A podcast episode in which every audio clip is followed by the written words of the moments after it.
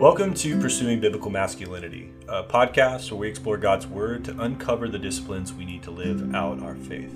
Our hearts to not just help men know Scripture, but be able to put it into practice so that they can stand firm in the faith. So, whether you're a longtime believer just looking to grow deeper in your relationship with God, or maybe you're new to the faith and you want to build a foundation on biblical truths, you're in the right place.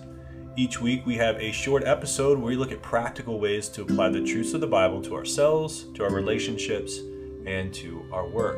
So, last week we talked about personal leadership, and today we're talking about that next circle of leadership that all men are responsible for, and that is family leadership. So, after God created the world and all mankind, all the different animals, all that cool stuff that He did, the very next action He took was to establish the family. God brings all these animals to Adam, right? And Adam's looking at them and he's naming them, but he's saying, you know, there's not really one that was made for me. So then God puts Adam to sleep. He takes out a rib and he forms Eve.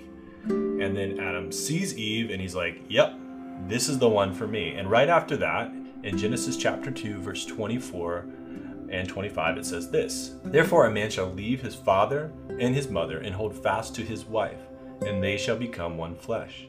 And the man and his wife were both naked, and they were not ashamed. So, right after this, God institutes the family. And he does so with, with marriage. He, he brings Adam and Eve together, our first parents, and creates the first family.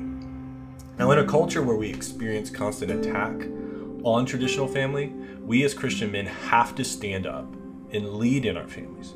In fact, we're commanded to lead our families and lead them in the way that God has ordained us to lead. So, when it comes to family leadership, we're called to four different things. Uh, these are pretty simple, easy areas to remember uh, so that we can write them down and focus on them. And just to be totally transparent, I didn't come up with these, but I think they're really, really powerful categories. And we're called to be priests, we're called to be prophets, we're called to be providers and protectors. So, let's take a little bit deeper look at each one of these areas that we're called to and what that means for us as men. So, first, we're called to be priests. And a priest's job is to represent his people before God. We are called to be the spiritual leaders of our homes and go to the Lord on behalf of our family for his direction and for his leadership. In the previous episode, we talked about personal leadership and we discussed the importance of prayer. And as a leader in our in our homes, we have to seek the Lord in prayer and we need to model this behavior to those that we lead. We're called to be spiritual heads of our homes and we're going to lead out of our submission to Christ. And there's a number of verses that talk about this specifically in the New Testament. And one that I just want to draw our attention to is 1 Corinthians 11 3. But I want you to understand that the head of every man is Christ, the head of a wife is her husband, and the head of Christ is God. So a lot of times, you know, we'll look at some of the scripture and men like to point out wives be submissive to their husbands, but it all begins with our submission to Christ submitting to the will of God, submitting to the will of the Father, going before the Father in prayer, going for, before the Father on behalf of our family in prayer, and leading our family in the way that we model how Christ leads the church. So we are called to a very high mandate. We are called to lead, but along with that comes a high level of responsibility. The second way we're called to lead is as a prophet. And a prophet represents God before the people. So we need to know God. We need to know the Word of God and we need to teach it to our family. Again, you can see the connection here with, with personal leadership. We need to know and study God's Word. And we need to study on our own so that we can then bring it to our families and teach it to our families. It is not the role of the local church to spiritually lead our families. It's not their job to teach our families only. That is our job. That is our role. That is our calling. And that is straight out of the Word of God. If we look at Ephesians 5, we see in verses 25 through 28 Husbands, love your wives as Christ loved the church and gave himself up for her, that he might sanctify her, having cleansed her by the washing of the water with the word, so that he might present the church to himself in splendor without spot or wrinkle or any such thing that she might be holy and without blemish. In the same way, husbands should love their wives as their own bodies. He who loves his wife loves himself.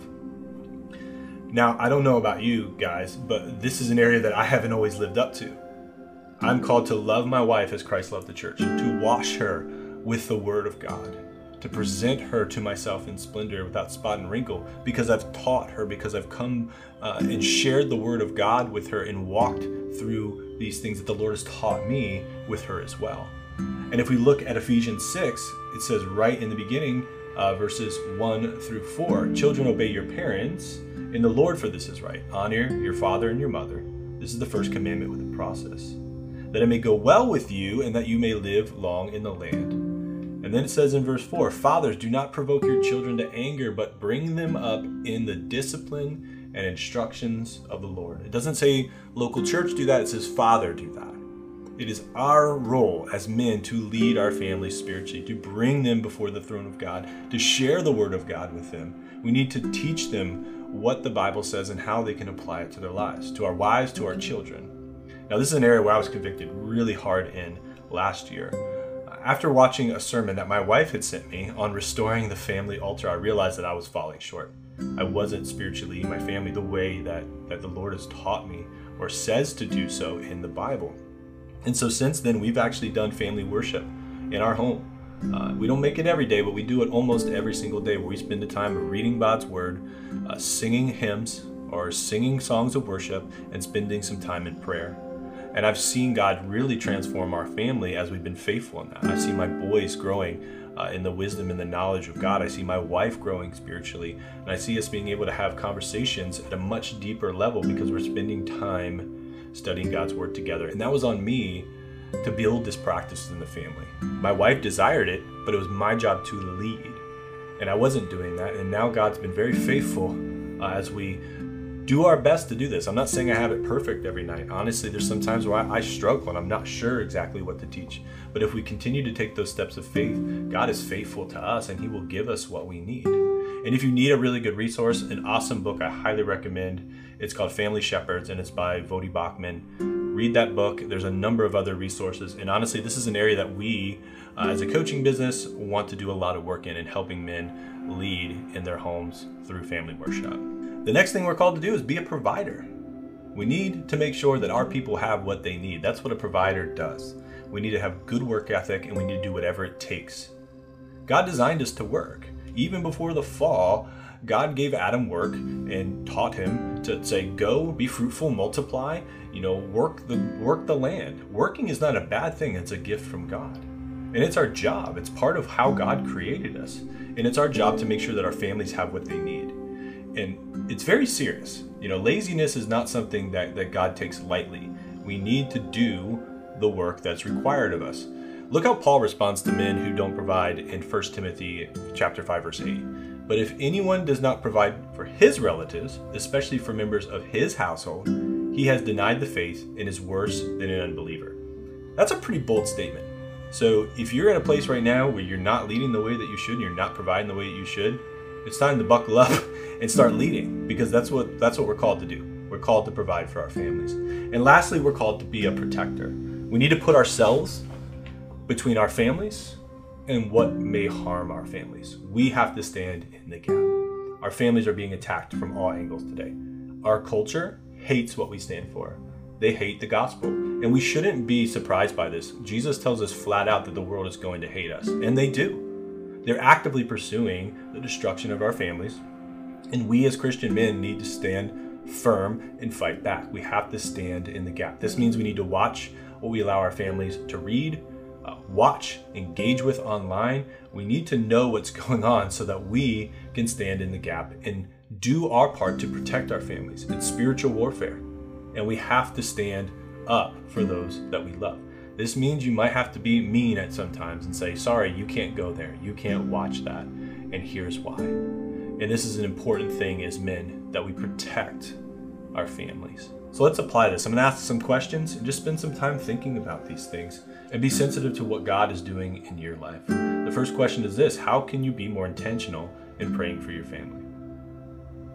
The second is How can you begin to wash your family with the word? Number three, are you providing for all your family's needs? How?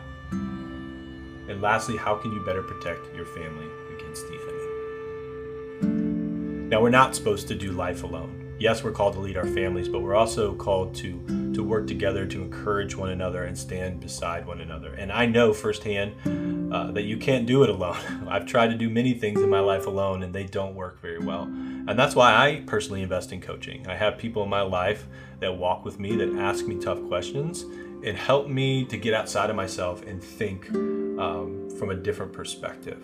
If you're interested to learn more about what coaching would look like, and more specifically what coaching looks like from a Christian perspective, please visit reformation.coach and we'd love to set up a time to talk with you.